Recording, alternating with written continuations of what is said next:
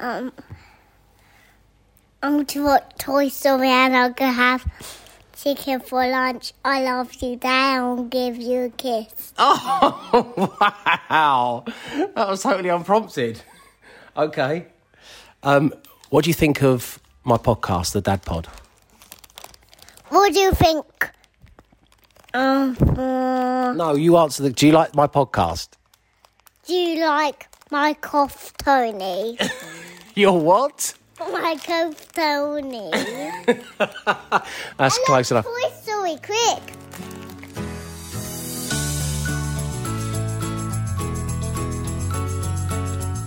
Hello, I'm Dave Berry, and three years ago, my daughter Evie was born, as was this podcast, My Dad Pod. And over the years, it has given me a great excuse to speak to a range of interesting people about their interesting lives, and of course, parenting. And this time out, I'm joined by a novelist, screenwriter, and CBE for his services to literature. He's also a father to two sons. It's Anthony Horowitz. Hey, Anthony. Hello, Dave. How are you today? Very good, thank you. Um, so the latest mystery in your Hawthorne series is out on the 18th of August. Now, in my line of work, my day job as a DJ means I get sent a lot of music in advance, and I'm really grateful for that. So I get to hear stuff before it's released.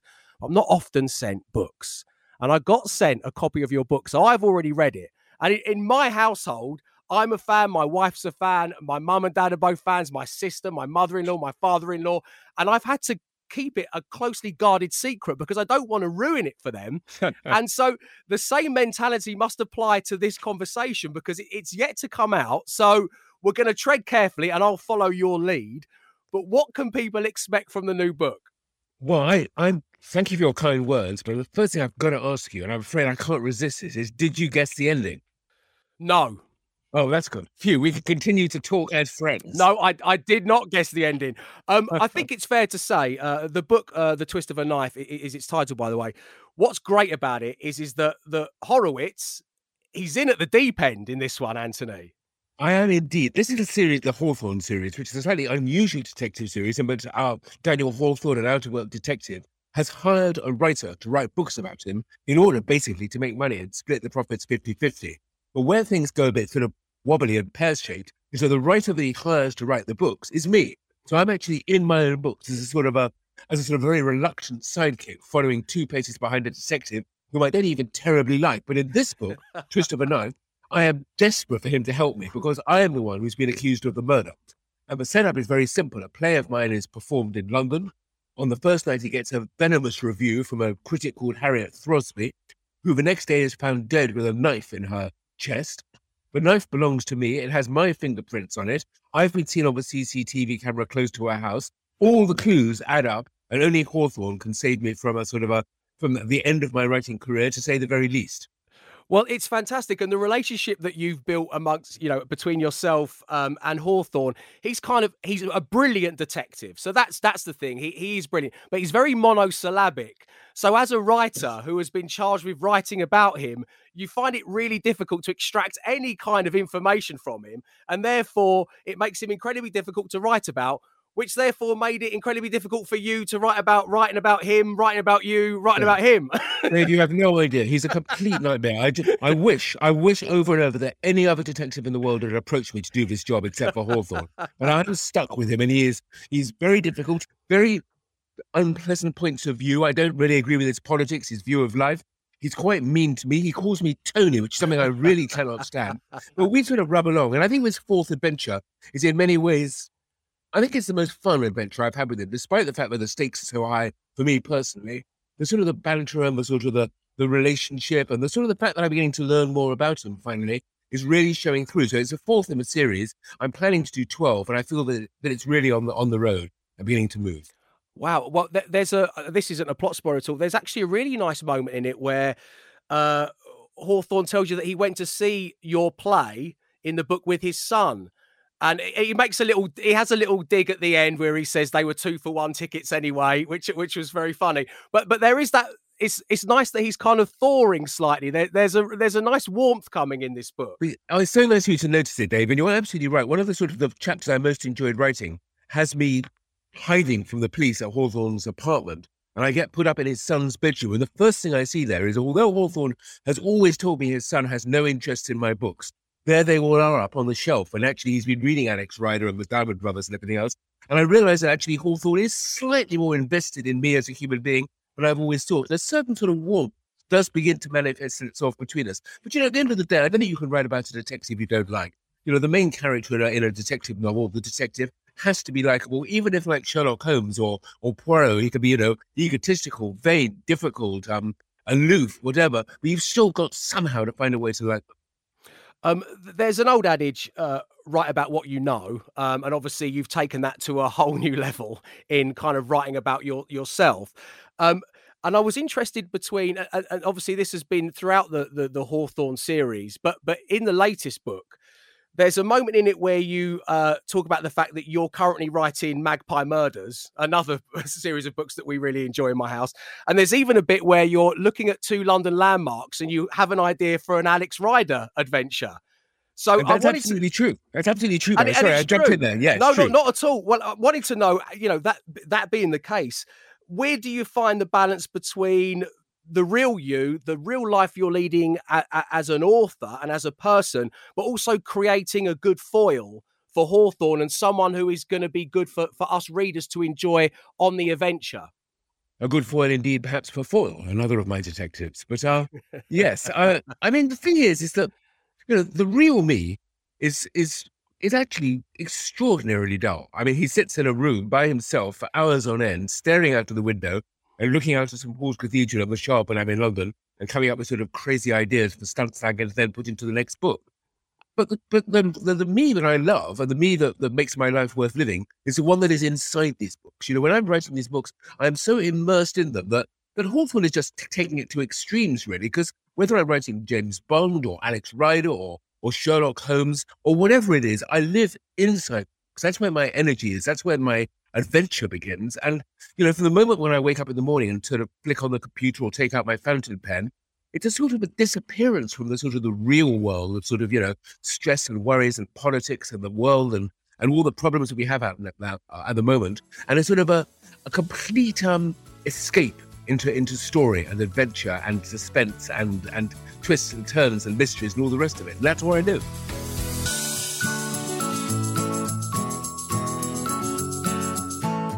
You've said in the past that, that, that, your own father kind of belittled your ambitions to become a writer. I suppose, ironically, you inherited this incredible library of books from him, which only inspired you further. I, I, I can only imagine.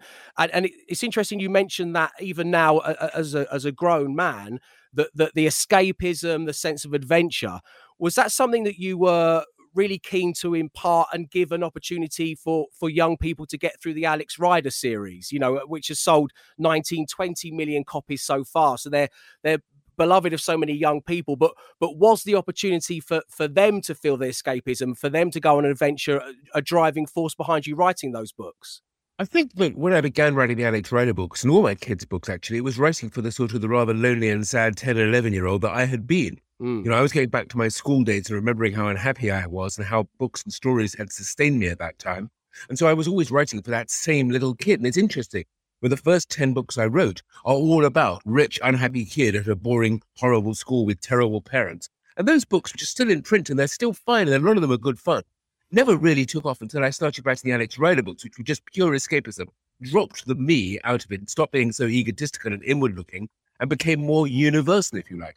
And it's a really interesting aspect of my life that I have become, it is said, this sort of, you know, part of the, the that that writing force that has helped get a whole generation of young people reading. Me and Rowling and Pullman and Morpurgo and Wilson and all the others as well. So I'm not alone in this, but it was never my plan. I was never a crusader to get kids reading. Okay. What has happened in my life is I have learned how vitally important reading is for young people not just for the lonely little kid that I was, but for all children. Just look at what we've just been through the last two years. You know, this terrible lockdown and the isolation of young people, stories and books and films and television and and and but above all, reading have sustained them and kept them going, I think, in this period, which is why books have, you know, spiked so much and so many more books have sold and reading has become once again seen as so terribly valuable. Uh, a common theme here on the Dad Pod from various parents I talk to, uh, uh and they, they they touch on it in different ways, is surrounding their children with books is a big thing. That's almost like their piece of dad advice, their parenting advice. Would would you agree with that? Would you, in an ideal world, do you, do you have a house full of books if you're a parent to to children? Well, I do a lot of work with the National Literacy Trust, the NLT, which is a wonderful charity which is helping young people and, and families to find books, to find reading and literacy and to promote literacy. I remember them saying at one stage that one in 10 children in London lived in a house without a single book. And for me, I cannot wow. imagine anything more shocking. We actually have just moved house. We bought a new house. And the first thing I noticed when we, when we started to, you know, to see what we we're going to do with it, no bookshelves. I couldn't believe it. It was a house without books. And to me, if you don't surround a child with books and stories, you are taking away so much in the in the sense of of warmth and friendship and communication and creativity. Uh, books, uh, books and storytelling are such an important vital part of childhood. You mentioned Evie, who is, I think, three months, still a little bit young to be read three, to. Three years, Anthony. Oh, three yes. years. Yeah, yeah. Perfect, sorry, perfect then. Yeah. Perfect sort of age then. You must have really been discovering that wonderful moment in the evening when you snuggle down on the bed together and bring out the favorite book, the favorite story, and share it together. Yeah. The most precious 20 minutes that a father can have, or a mother, of course, with his or her child. I mean, it is it is um it is beyond value in the in the development of your relationship with your child where you can share the adventures share their characters share their fears share their laughter and as i often say when i'm giving talks in schools you can be pretty damn sure that when they get onto computer games they're not going to be so keen to share the console with you so yeah, it's uh, okay, it's uh, yeah. wow it is it is a wonderfully important moment and you know when my two boys were growing up the fact, the fact, you know, there was a paradox always that, of course, at sort of 7.30, 8.30 at night, I'm at my most exhausted. I just want to hit the gym and go, you know, and, and watch TV myself. But instead, there I was in the bedroom doing my stories. And yet, when I look back at my children's childhood, I would have said that the reading sessions we had t- together, when I both read to them and also invented stories for them, because of course, being a writer, I couldn't resist sort of turning out my own material for of course, kids. Yeah, wow. But um, but um, but those those were wonderfully happy times. Um, it's so lovely to hear you say that. Plus, just for the record, I do some of my best reading aloud after a couple of red wines around eight thirty p.m. at Evie's bedtime. I, I find that I find the gin helps the storytelling, if anything. Anthony, um, I think a little alcohol probably does. Yes. Um, a lovely thing I, I, I read, which with, with the Alex Rider books, and, and, it must be so i wanted to ask you about it because it must feel so special is that now there's a point where the parents grew up reading alex rider and they've got their kids. So they come to see you at a festival or a book signing or whatever and the parents are as gleeful as, as their kids. That must be that's such a precious thing anthony Oh, Dave, I, I can't tell you how much I'm enjoying your insights. I mean, it's extraordinary. You're quite right that there's not an awful lot that's good about getting old as a children's writer. You know, watching the years pass, and every single year that passes takes you one step further away from the from your audience because children stay 10 to 15, and here I go, sort of 50, 55, 60, etc. Um, but there is a wonderful thing that happens now and then, and it's not just in sort of you know literary festivals or, or where I'm doing sort of writer writery sort of appearances. But I can meet somebody who works as you know in the media, in television, in the BBC, or or in in the in the news, and they're thirty something years old, and just for a minute, I see it in their eyes that moment when they recognise the writer that they were reading when they were ten years old. And something yeah. really wonderful happens. No matter how sort of snarky they're going to be about me in the article they're going to write, there is just that moment of wow, and it's him, and this is Alex Rider, the guy that I read in bed when I was 12, or played games about with my best mate when I was whatever. And it's it's a lovely thing. And that's you know, it's also a testament to the value and the power of reading. That the books we read as children stay with us all our life. Films and television and theatre and other things may may may linger, but but there's something because the act of reading is such a creative act. You know, when you think about it, when you are reading with a child, or if a child is being encouraged to read on their own, the actual brain power that you are exhibiting, putting the words together into sentences, the sentences into paragraphs, the paragraphs into pages, building cities, filling those cities, filling them with people, hearing the mm. people talk, seeing them move. It's an incredible act of imagination. I've often said that actually reading and writing are sort of creative counterparts. They, they're not that dissimilar from each other.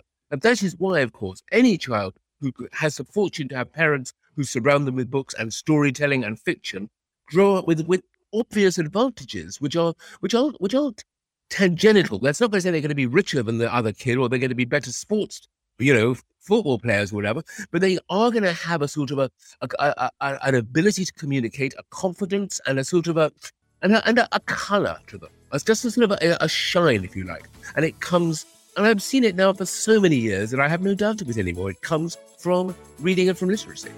Wonderful stuff, Anthony.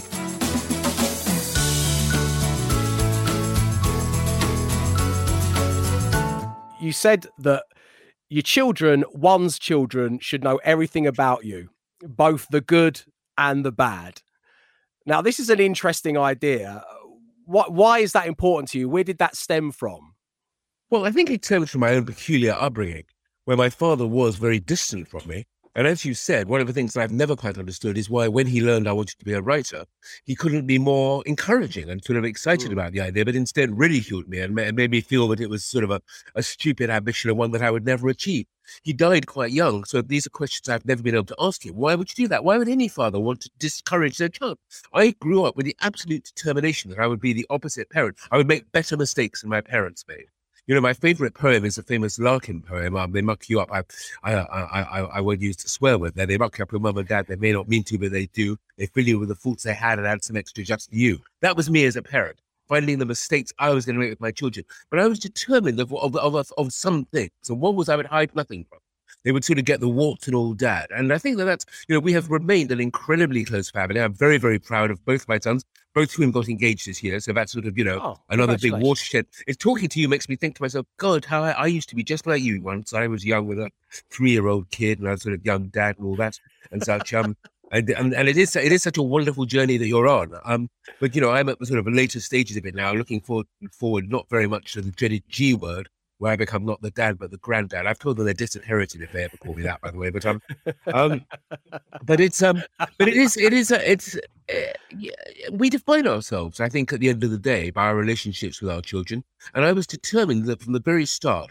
my children would have every understanding of my life, so that when I'm gone. They won't appear on your podcast in 20 years' time and say, you know, he was so terrible. He never told us this, that, and the other. And, and you know, he didn't smile, didn't didn't support us. I've tried to support them in anything they've ever done.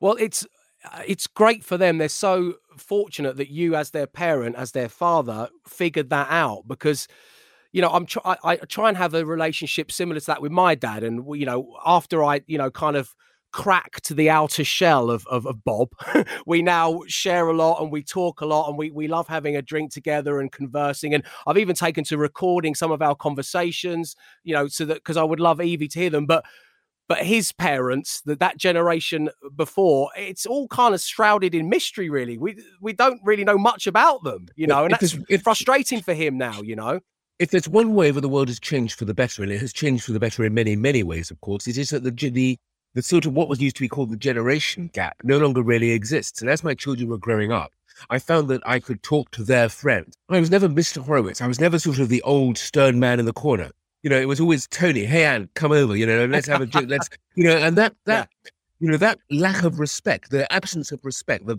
vanishing of respect has been only good because it it helps the younger generation to understand us, and it helps us to try and keep ourselves a little bit younger and not simply to sit back and say, oh my goodness, the whole world's going to hell in a handcart. You look at young people today, you can't think that. You have to think the exact opposite because there is so much optimism and so much, you know, good faith and so much determination to succeed.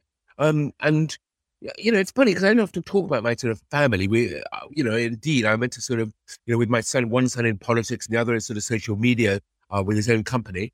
Uh, I'm very respectful of their space, but I can't but sit here and be proud of them. Well, that, they'll they'll love hearing that. I think there's also something really nice in uh, you your your dad getting on with your mates. Forgive me for jumping in here, but one of the things you have as a parent, you know, who is alive, and you should cherish that because it's interesting. When a lot of my friends um, have parents who have become problems, Alzheimer's and various illnesses and convalescent homes and, and sort of financial worries. But to lose your parents so young, I was 22 when my father died, only just to my 30s when my mother died. My father never met either of my children. My mother only met one of them.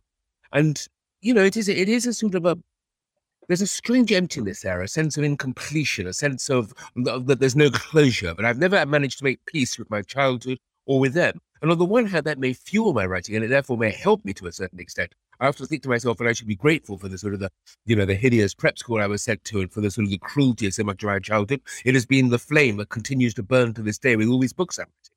But at the same time, not to have my parents there, not to be able to come to an understanding of what they were doing and why they did it. It's always been, you know, there's a big question mark for me over over my own life, and it's and it's their it's their absence that, that puts it there.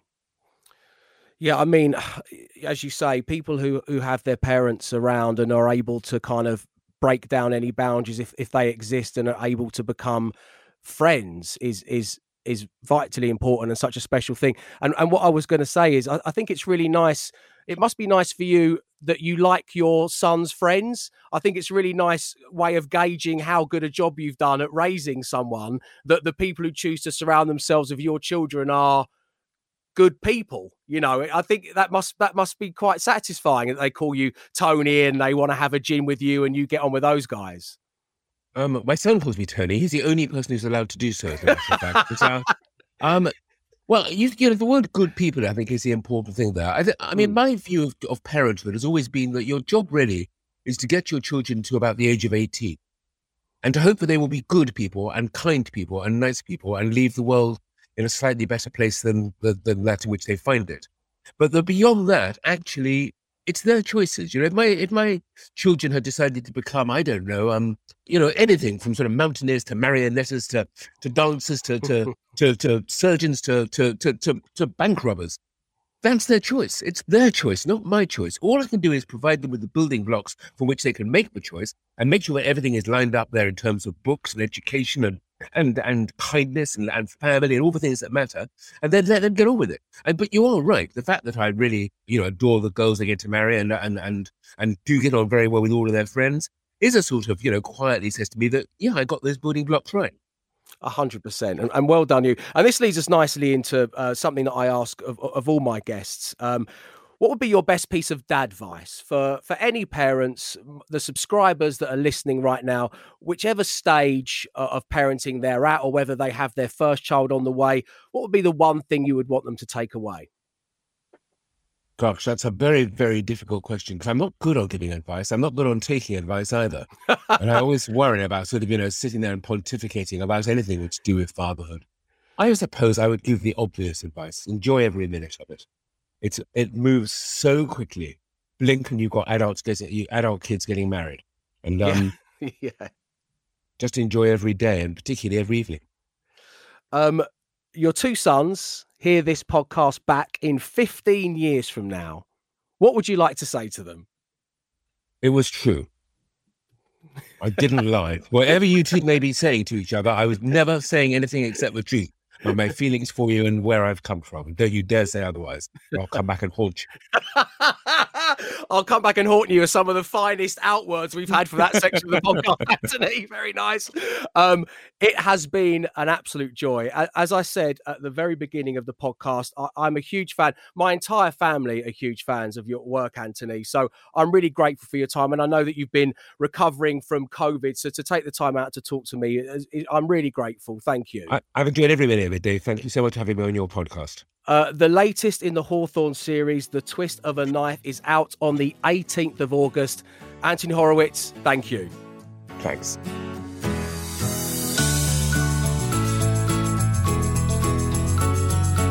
Anthony Horowitz. Don't forget his latest book, the next in the Hawthorne series, The Twist of a Knife, which is a great read, is out on the 18th of August. You can pre order it right now.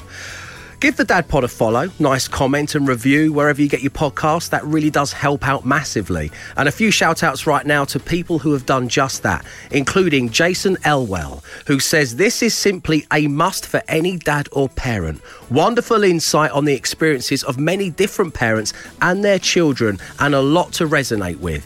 Sam Coolstock says, really enjoying the podcast. Very funny, honest, and informative.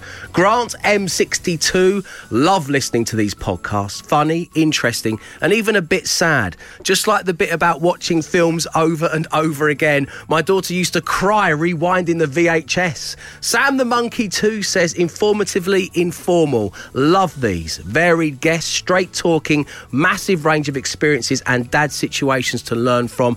Often has me laughing out loud like a weirdo whilst I do the weekly shop. JCBNG says, A little gem. In an uncertain world, you provide a warm mug of goodness in the form of the Dad Pod. Informative, cathartic, and makes you realise as a dad, no matter who you are, what form of life you come from, we all have the same worries and problems.